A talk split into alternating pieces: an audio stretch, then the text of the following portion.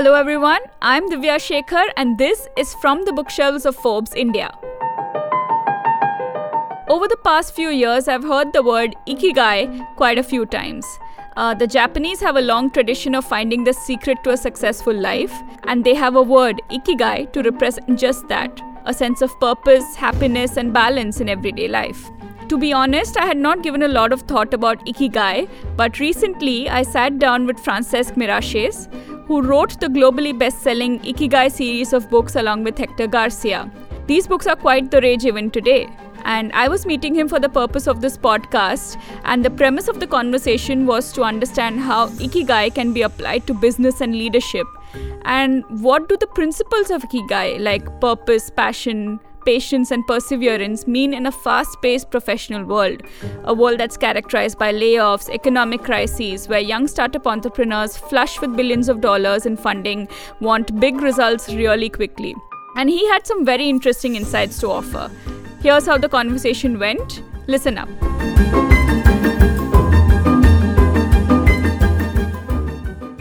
Thank you for sitting down with us for a chat, Mr. Miralles. It's wonderful speaking with you.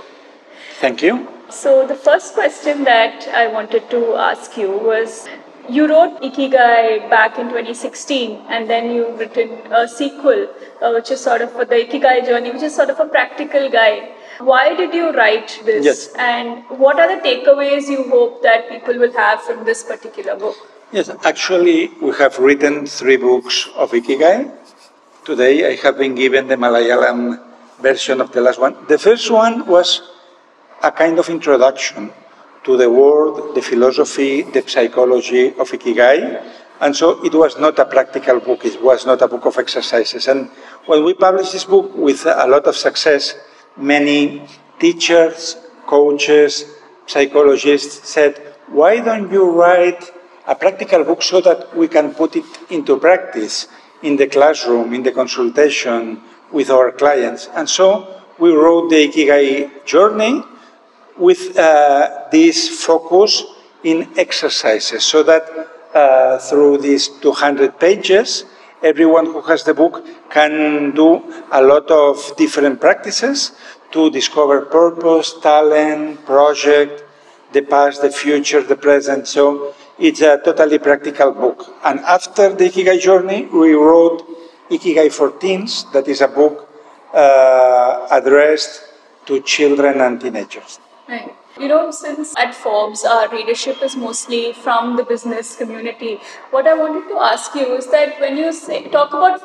your Ikigai or finding your purpose, how does that reflect on running a business? Yes. Say when it comes to, how can Ikigai be transposed to, say... to money. To business, yeah. Yes. That's something that troubles to many young people, that they think, okay, if I become a pianist, if I become a writer, if I become an artist, how will I get money from that? And I say always that this is a process. So if you are leading a kind of life, if you are working in a bank, if you are working in a company and you want to be an artist, don't expect to earn money tomorrow. There is a transition time in which maybe you keep your older job and you go liberating time every month a little more, and you make the other business grow, the business that has to do with your Ikigai. And it can take different time. A friend of mine called Andres Pascual, who is writer, he needed 10 years to leave his office as a lawyer and have a full life as a writer. So depending on what it is, maybe if you are going to open a shop or to open a yoga studio, it can be quicker, depending on the net that you have. But Ikigai starts always as a passion, and if you want to do out of it a business, you will need a business plan, the same as if it was not an Ikigai. So you need a strategy and to know which people are you going to attract there, how are you going to transform it into money. So you need to join the spiritual and the practical life in one spot. Right. Suppose I am someone who is running a very successful business, and that's something that I want to do as well. What would Ikigai then mean to me in life? I think people who run successful businesses, they open always new branches, and normally spiritual branches. We can think of some examples. The founder of Amazon is no more in front of the company, and not Bill Gates and many people. Normally, I think there is a part of life in which you try to establish material things, and you open a business and you can be very successful. But when you have reached the top, then you need another kind of purpose, another kind of goals. And then philanthropy is very common in all these men and women. And then you want to do something that has to do with a legacy, with spirituality, because you are every time closer to death. And the question that you put to yourself is, how do I want to be remembered? And then you try to create something that survives you. And so I think that business and spirituality can go together, and it's good that you earn money from one side and you can do good to the other side with this money. Right. So I don't see any problem with that. Right. And your book talks a lot about, say, patience and perseverance as one of the virtues. In the business environment today, especially with a lot of startups and a lot of youngsters entering these, founding startups that are flush with a lot of funds, we find that a lot of people want results very quickly. Yes, especially young people. Yeah. Because they have been born, they have grown in a world in which you can buy with a click, you can establish a relationship with a click, you can communicate with a click. The older generations, they were used to wait, but not this one. So it's a problem, because if you can get something very quick, this won't be something very deep or something very permanent. Maybe you can earn a little of money, or maybe you can be in TikTok or Instagram, but tomorrow nobody will remember you, who you are. So I think you can be young or older, it's the same. You must take a decision in your life. Or you pursue the quick success and the money and the fame and the followers, or you create something for a longer time that it will be useful to people 1 year, 5 years, 10 years, 20 years. So you must decide what kind of business do you want to do. But of course, if you are only bound to immediate results, you will be frustrated, because when you have got that, what happens? What's next? So you will need always to scale the success, and there will be one moment in which you cannot do it anymore.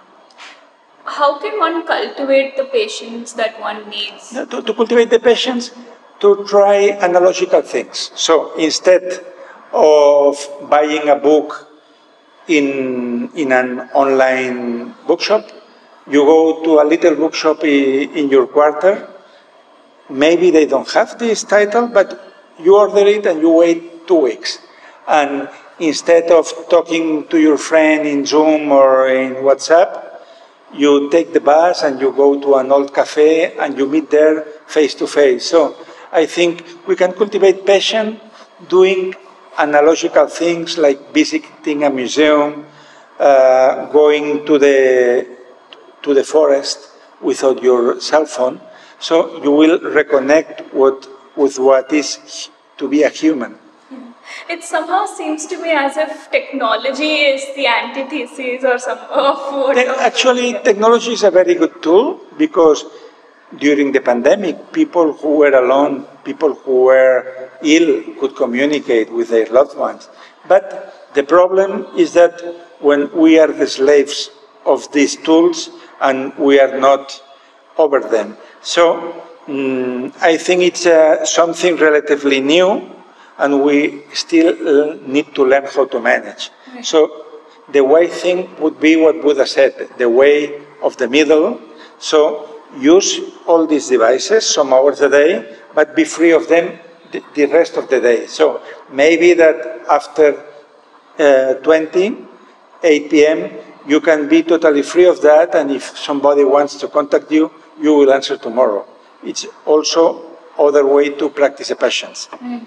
Could Ikigai, or could finding your purpose, influence your leadership style or what you achieve as a leader? Yes, I think that leaders need purpose also to keep the good teams, because a problem that many companies have is that the most valuable collaborators, they are moving from one company to the other, and it means a big loss of talent and money, because if you are doing formation all the time, if you are hiring all the time, you lose a lot of talent there. So if the company is ruled by purpose and the boss has a purpose and this purpose is conveyed to all the company and they feel appreciated and they feel that they are learning and they feel that the work they are doing has a purpose for the world, it's doing good to the world, it's easier that these good professionals will keep in the office.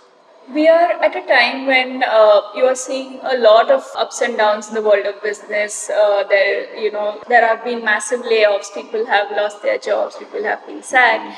And in such a scenario, there's inflation, there's an economic crisis, there are so many things around.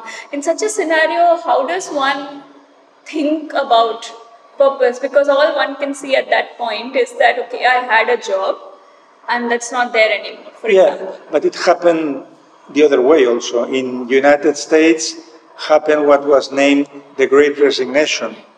After the pandemic, many people could recover their jobs, but they didn't want to go, especially jobs in services, like waiter, working in industry and this.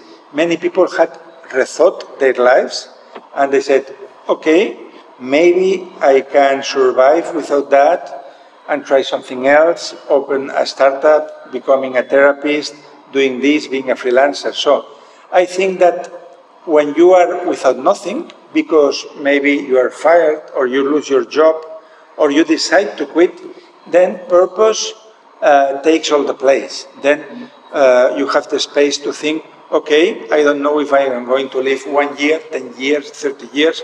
What do I want to do with the rest of my life? And I think that every time more people try to do something that is meaningful for them, because in the end we are going to spend a third of our lives in the job. Yeah. So it'd be better, like Confucius said, that you do something that you love, because if you do something that you love, you are not going to work a single day in your life. Right. And I want to discuss a chapter in this book called Senpai, and I hope I'm pronouncing it correctly. Senpai. The need for mentors, basically. Yes. How does one find mentors in life, and how does one decide on seeking mentorship? Depending on the activity, in the Japanese style, for instance, if you want to be a very good programmer, you find somebody who has been doing that the last 20 years. So the mentor is not exactly the senpai, not exactly a professor, but it's something with a lot of experience of that. If you want to open a startup, and I have opened 100 startups and 20 went well, you will invite me to dinner and you will seek for my advice, and I will tell you, you must look for a business angel, but don't do that, you have this danger. So I would say the perfect senpai, the perfect mentor, is the one who has the experience in exactly what you pretend to do.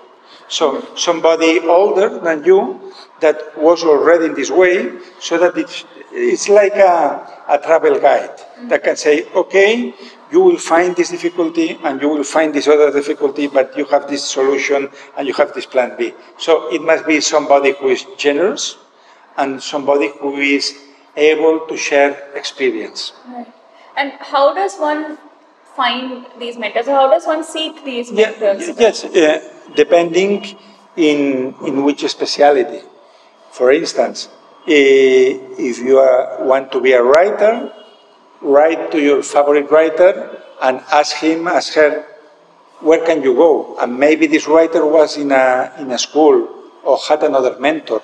And the normal that will say, okay, I cannot accompany you, but I know this person that is working with a student of mine that is very compassionate and that can help you. I would say start sending emails, even to the very famous people, and in the end, the way will appear in front of you. And how does one deal with the fear that one has when one, tries to, there are different things like during the session, say they asked you like, okay, what if I don't earn enough money in what I choose to do, or any other fear that you might have? But I think that you must do it step by step. So, for instance, if you want to be a therapist, the professional said that you need 4 years to establish a group of clients that can give you money. So don't pretend that tomorrow you open your consultation and it will be full. So there are other kind of things that you have to do. Maybe you must start writing little news in your blog, going to conferences, working, collaborating with other therapists, giving free sessions so that they know you, going with where the clients are. So maybe the first year will be a year of promotion and you need to keep your old job. And then when you are known by 500 people, maybe you can start getting money from that. But first you need the experience and then you will find a way to convert this in money. And my last two questions. What is the biggest lesson that you hope people will get from this book when they read? I think there are many lessons, but maybe the biggest one is that life is short and that everyone should follow their purpose, because this is what gives meaning to life. And if you are going to live a single day only, if you live it with purpose, it will be a well-lived life. And my last question is, how can businesses and how can business leaders put purpose over profit? Yes. And is that even possible in a world that is driven by capitalism? No, I would say that they must invert the equation. If you think only in money, there are many, many people who think in money. So you are going to have a huge competence. But if you think in purpose, this is a minority. And for instance, if you like the history of Apple, they were not thinking of money. They were thinking of doing a computer that nobody else had done ever. So if you start with the purpose, actually, it's easier that you get rich with that. But if you think of money, then better go to the casino. Yeah, great. Thank you so much for joining us. Thank you. It was a very good interview. Thank you so much. So listeners, that was Francesc Miralles, who I had met on the sidelines of the Kerala Literature Festival in Kauri Code. As always, thank you for listening in. I'd love to know what you think. This is Divya Shekhar. See you next time.